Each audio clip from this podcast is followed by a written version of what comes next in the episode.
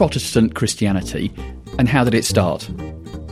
Is Protestantism about the head or the heart? What does Protestantism look like in the world today? And what extraordinary things have ordinary Protestants done? Welcome to Talking Theology, a podcast of Cranmer Hall, Durham, where we explore some of life's big questions and try to join the dots between theology, church and the world. I'm your host, Philip Plimming, and in today's show I'll be talking to Professor Alec Ryrie. Alec is Professor of the History of Christianity at Durham University and has written extensively on the history of Protestants in the world. And our question today is, therefore, how are Protestants still changing the world? Thank you for listening, and I hope you enjoy the show.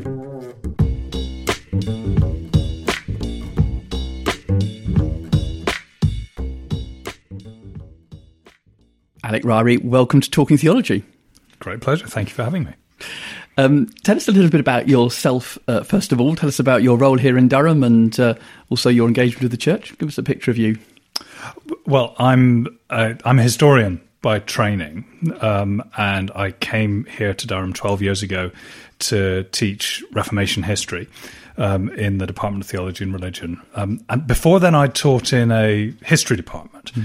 where I was one of a, a dozen or so modern historians. I was one of four or five working on the sixteenth and seventeenth century. I had to find my own little patch and stick to it. When I came to this department, I found that I had the more or less the whole second millennium to myself.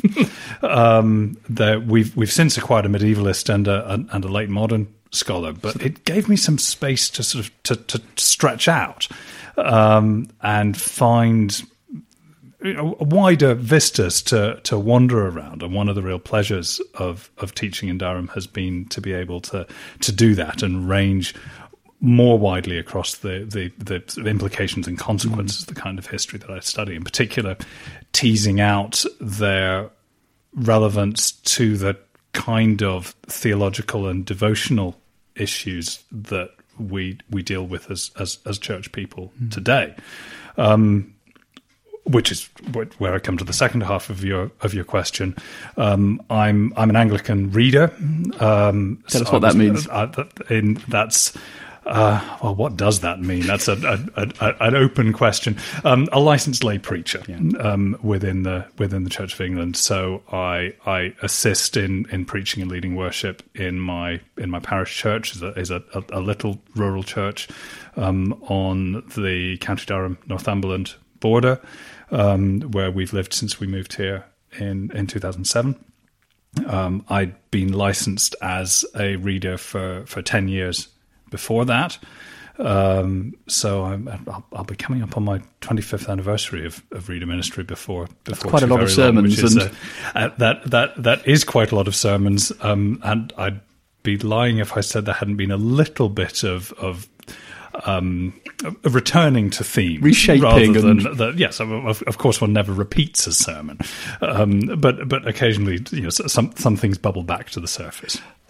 We've um, we've taken as our topic today the Protestants, um, a topic on which I've thoroughly enjoyed your writing. And um, tell us what it was that um, made you want to kind of spend so much time looking at the Protestant movement as a whole. Where did that interest start? Well, I, in, in academic terms, I'm a historian of the Reformation. That's how I how I how I first um, you know, got into the, the, the whole field, um, and I was drawn to the to the Reformation as one of the most obvious points in the whole history of of Christianity, where you can really see that theology matters. That this is the, the you know the ideas are the driving force behind what what happens in in in, in those events. Um, as a historian, a lot of the times when you're dealing with the, the history of Christianity, you're, you're looking at how secular and political and economic and cultural issues are are, are interwoven with the with the history of the church, as of course they must be. A lot of secular historians tend to assume that those are what these things are really about, that religion is a cover for other things. Um, And so I was drawn to the Reformation as the point where that's really plainly and obviously not the case. You cannot understand this event without um, you know, t- taking taking it, it theologically seriously. You don't need to like it, but I think you've got to recognise that that's what's going on. But I was first studying the the Reformation as a postgraduate in nineteen ninety-three ninety-four, a long time ago now, um, which was also, as you'll remember, the year that South Africa was going through the, the heart of its um, democratic transition. And, I mean, that's a part of the world that, that, that means a lot to me. I was following it very closely at the time. And it kept striking me, looking particularly at the role of the churches on all sides in that debate, and particular the role of the the Afrikaner Dutch Reformed Church, the the the I think really pivotal role that it played in bringing a large part of the white South African community to repentance, um, and you know to, to a, a belated but I I think profoundly sincere repentance. And it struck me then, looking at that process, this is this is the Reformation. These are the same issues that I'm studying in the sixteenth century, playing out in the life of this self-consciously Calvinist community.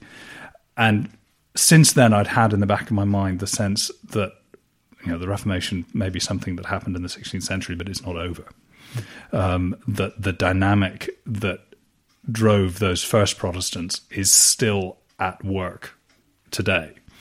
Um, and so for a long time, I sort of cherished the, the the hope that, you know, wouldn't it be nice to do something that tries to tell the story of Protestantism, not simply as something that happened around Martin Luther and John Calvin and other men with beards, but something that has fanned out across the world and down the centuries, and the same story is still visibly playing out today.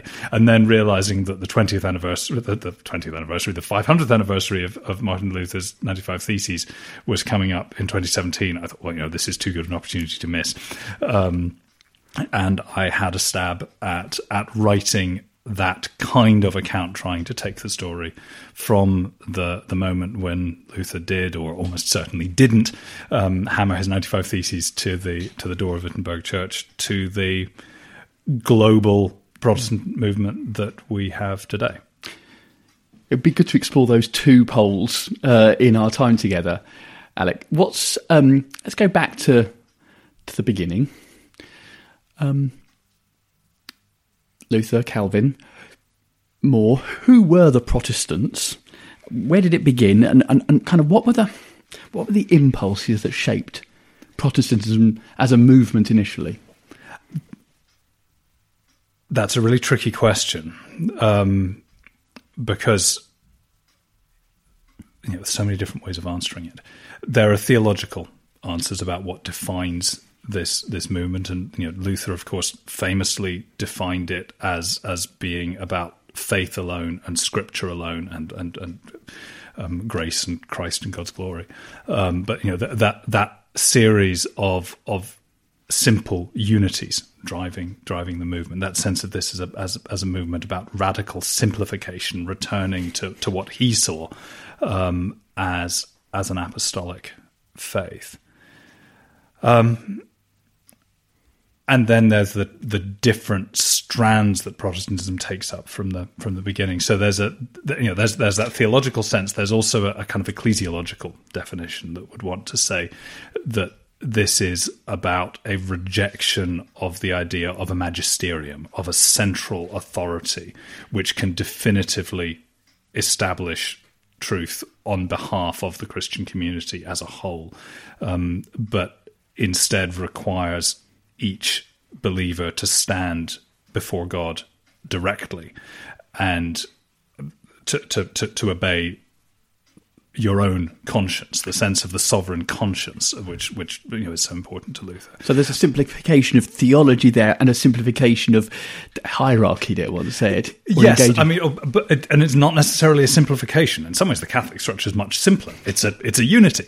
Um, the the Protestant structure, and I think you know the, the I think this is one of the reasons why the word Protestant has has stuck.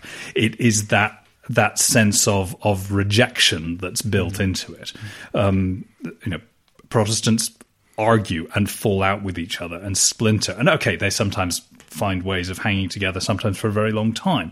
But in the end, if the if the decision is to be made between truth and unity, if you're a Protestant, in the end, you're you're going to choose truth over unity, um, and and you, you you would frame it in those in those terms. You see, you know, ultimately there comes a point where you're willing to to walk out in order to preserve your your understanding, you know, what your conscience has been has been convicted of.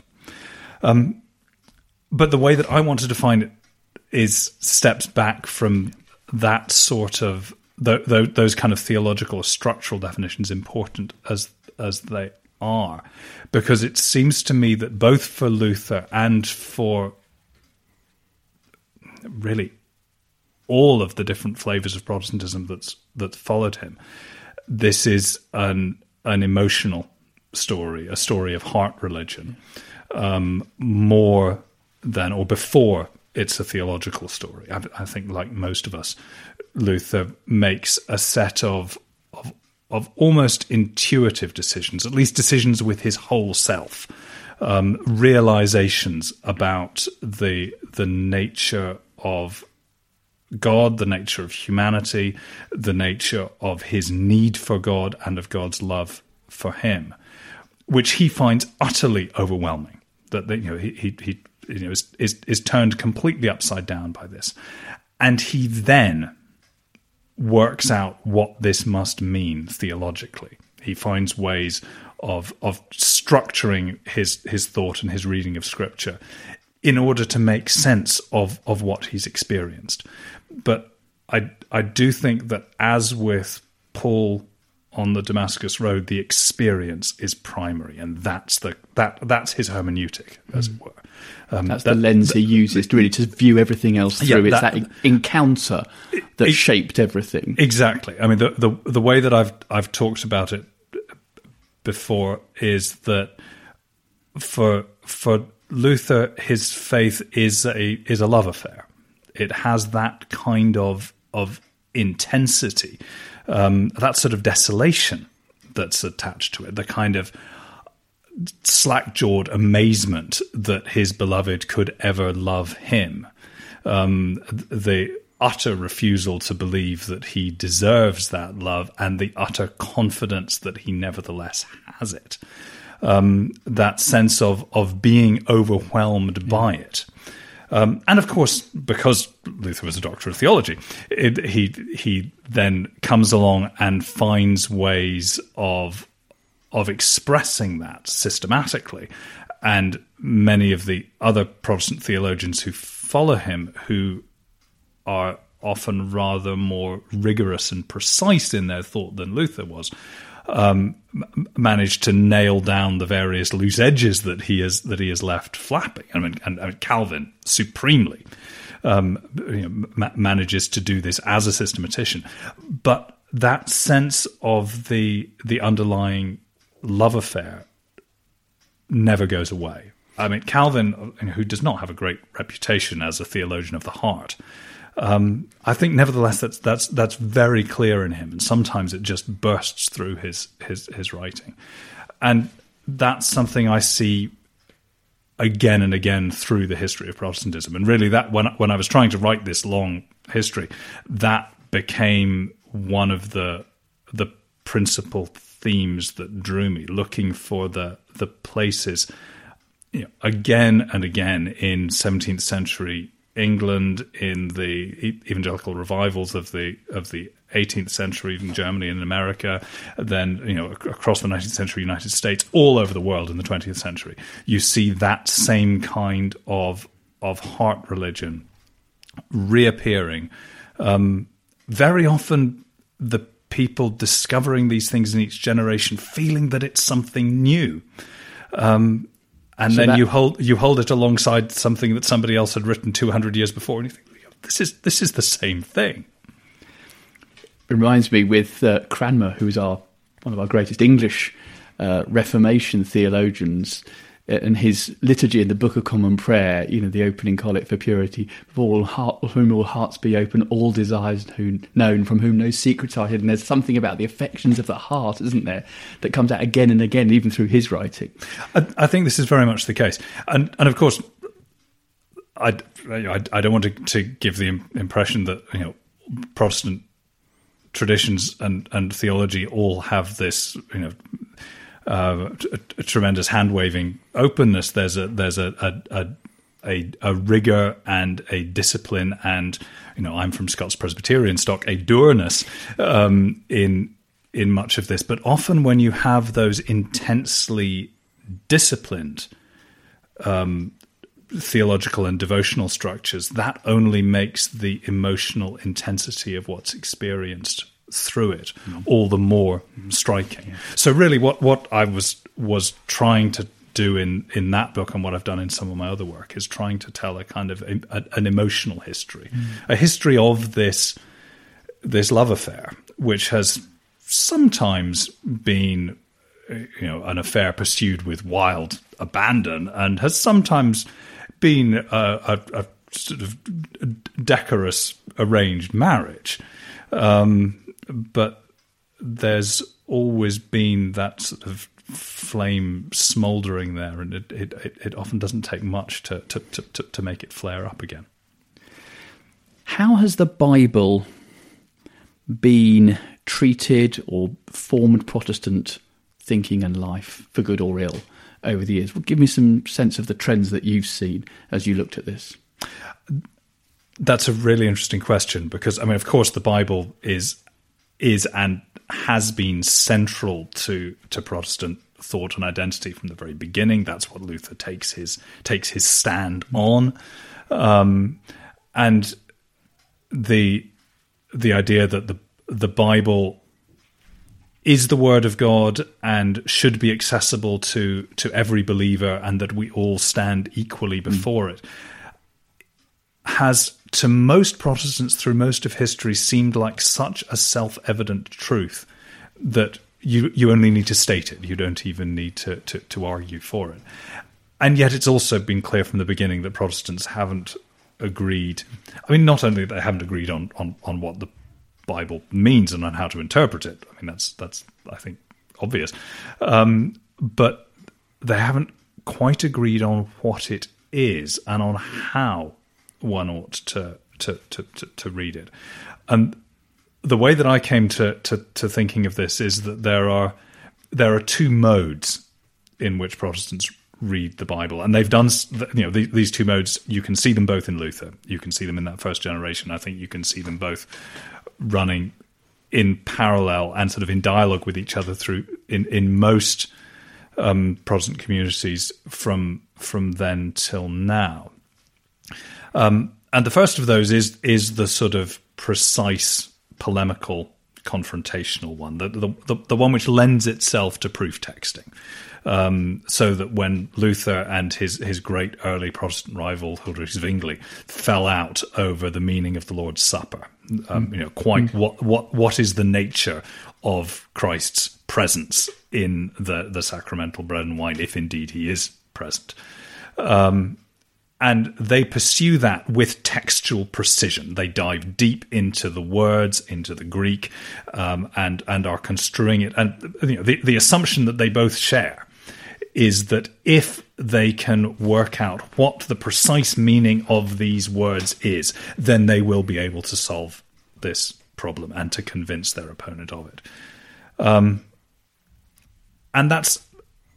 That's something which they need to be able to do. You know, they, they need this this text as a as, as as something solid, something resisting that they can get their get their teeth into and and and, and use as um as as as a theological resource to carve. Um, but of course, in the end, they can't do it. They can't actually establish um. A, a, a set of definitions from the text that is going to successfully persuade the other. And, you know, a large part of the history of theological controversy is, is of people looking at the same text and being unable to make the other person see in it what they see, and being unable to see what the other person mm. sees in it. Um, And so I think you need the second mode of of of, of looking at the Bible as well, which is the the more um, devotional, experiential encounter with it. Um, one of the the the great Luther scholars of our generation, Scott Hendricks, um, says that for for Luther, the Bible is not a set of of mathematical propositions from which truth can be deduced by a set of logical processes. Um, it's a work of art, and he encounters it in that sense. I mean, in, in to, to use my favorite image, I'd say, you know, it's a set of love letters. Um, and I think the clue to the importance of this is how little Protestants have to say about what one might think is sort of a, a, a central point. Um, and, you know, a question that Catholics have repeatedly asked them, which is, this Bible, these sixty-six books, how do you know that it is the Word of God, and these sixty-six and no more and no less? Um, and Protestants have usually been strangely slow to come up with an answer to that. And I, I think this is not because they they find it a, a difficult case to make. You know, they'll produce all kinds of, of, of historical and textual arguments why it must it must be so, but more because I think they really don't feel the urgency of it. Calvin's answer to this question, and it's one that's picked up right across the tradition in different ways, even by people who've never read a word of Calvin and don't realise they're echoing the, the argument, um, is that Scripture is self-authenticating. Hmm. Um, that you know it's true because of the witness of the Spirit in your heart when you read it.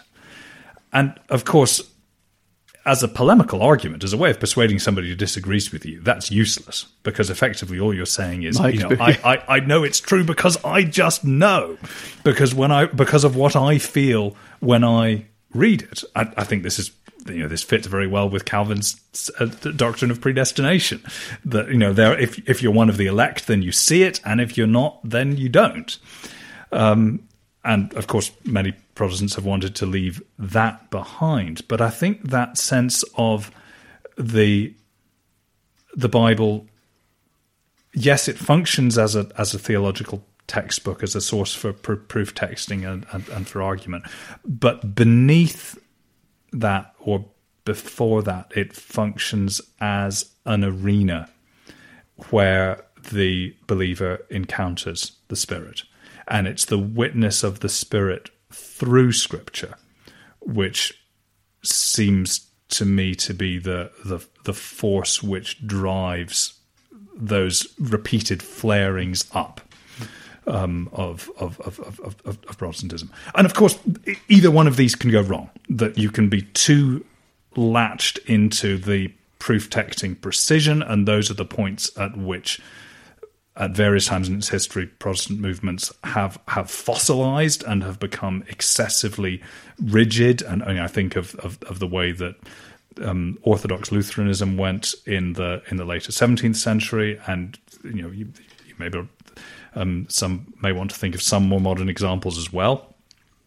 Um, and equally, you can see how Spirit-led movements have have gone off the rails at times and have lost the discipline of being held by a, a, a, a fixed text. And you've seen various prophetic movements that have, have, have flamed out or have have, have collapsed into to, to scandal or chaos or, or, or uncertainty without having the, the, the, the fixed text to hold them in. It's where the two have worked together um, in various Protestant movements down the centuries. I mean, I think Methodism did this superbly well in terms of managing that that synthesis.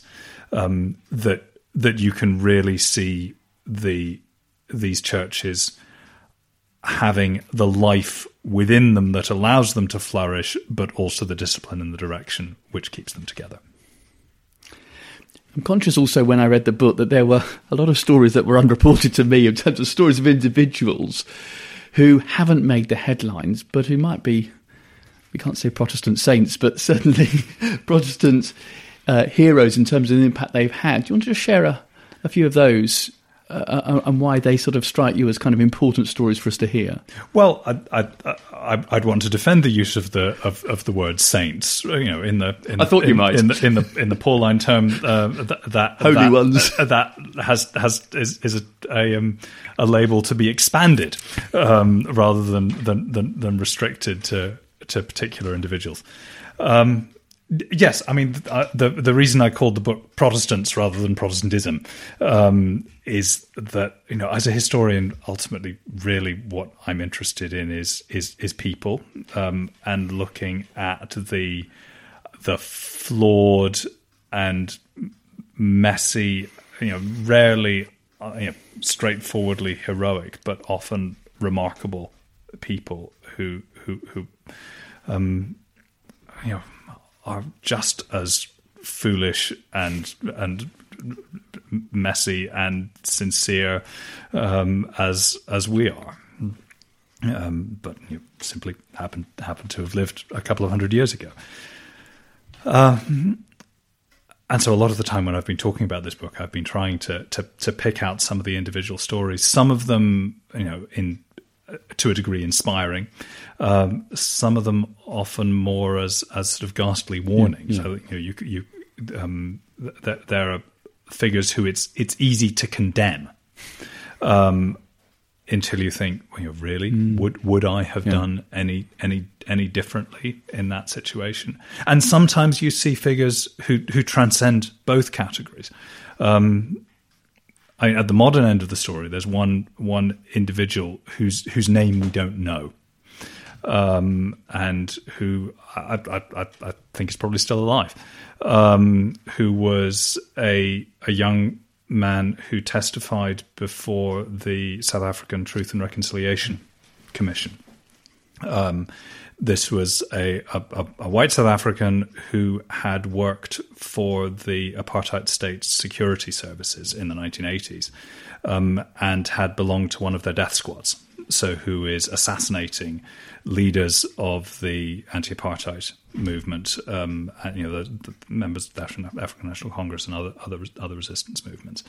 Um, and after the, the fall of apartheid, um, this man came before the Truth and Reconciliation Commission and testified as to what he had done um, and what and, and, and, and what his colleagues had done, and you know, as as as many people did. And the reason he struck me is not for what he said in his testimony, but from uh, an interview that he gave afterwards anonymously, um, in which he explained why he had chosen to do this, and described with a a, a, a candor which I've, I've, I found very striking how some of the atrocities which he had been ordered to do had had awoken his conscience, that he had found the orders he was being given to be incompatible with his deeply held Calvinist faith.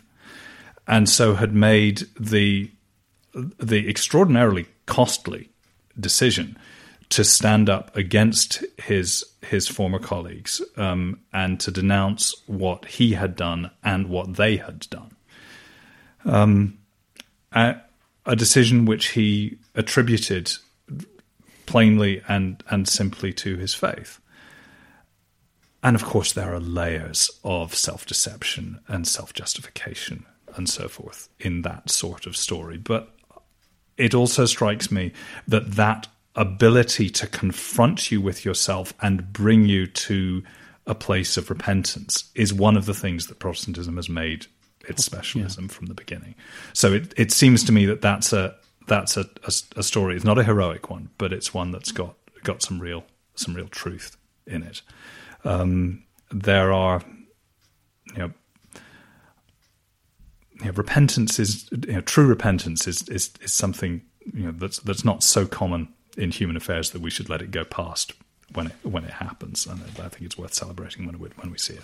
Tell us, as we um, reflect on the whole story and all your experience of writing in this area, what is it that's connected with you and has remained you? It may be that um, feeling of the value of repentance as a, as, a, as something that Protestantism has made possible.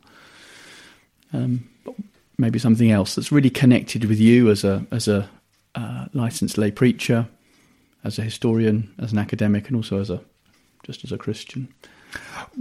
Well, uh, by by way of answering that, let me tell you one other personal mm.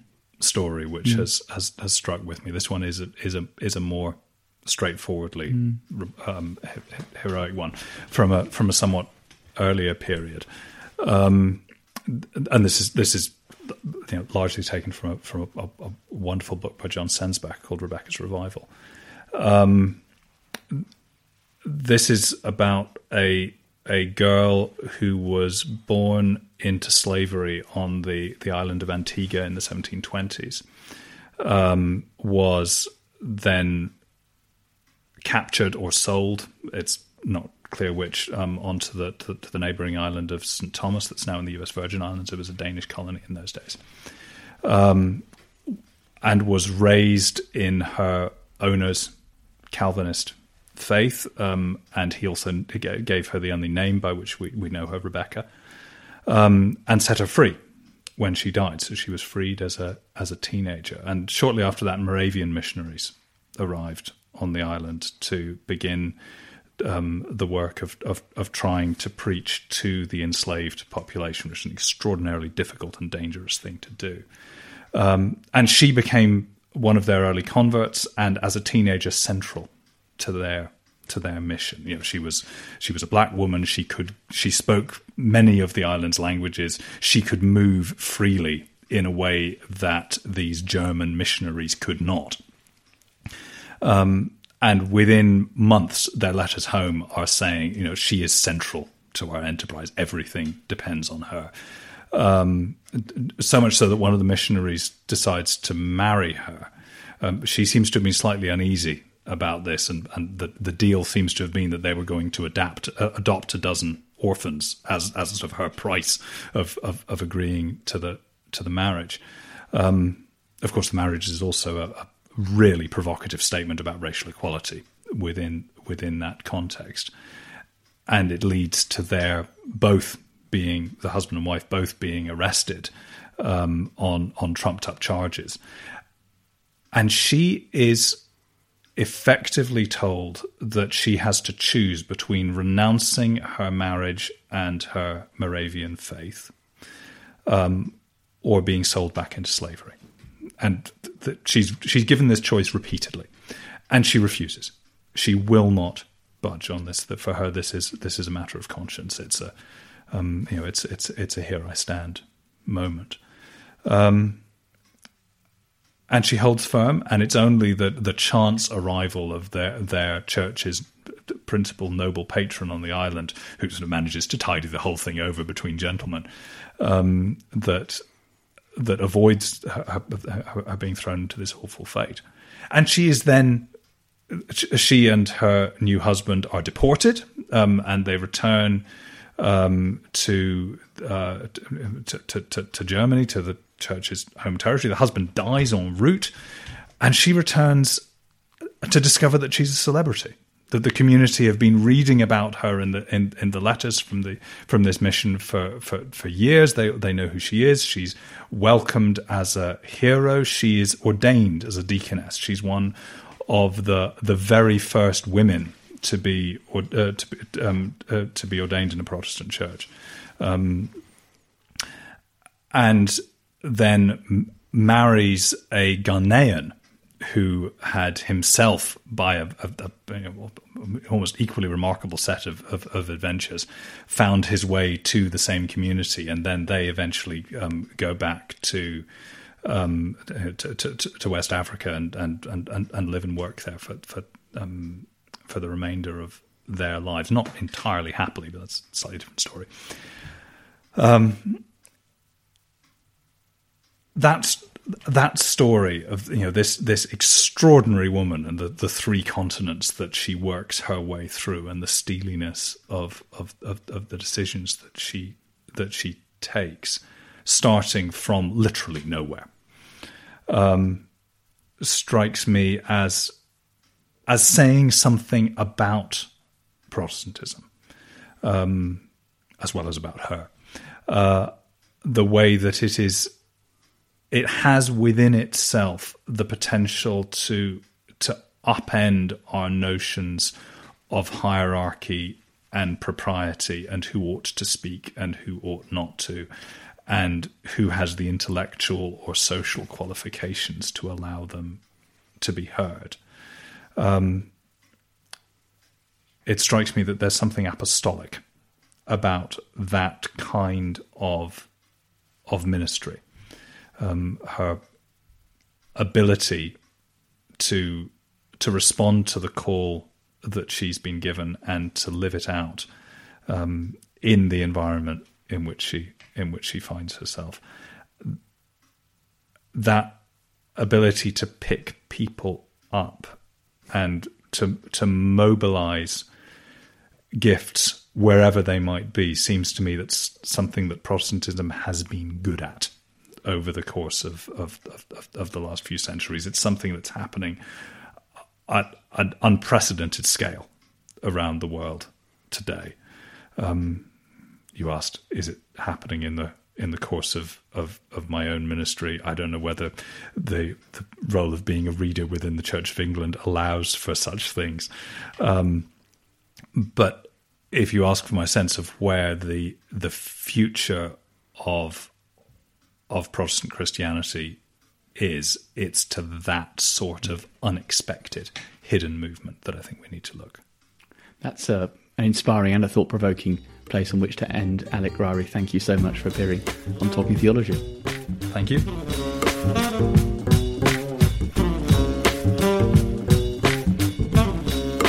You have been listening to Talking Theology, a podcast from Cranmer Hall, Durham.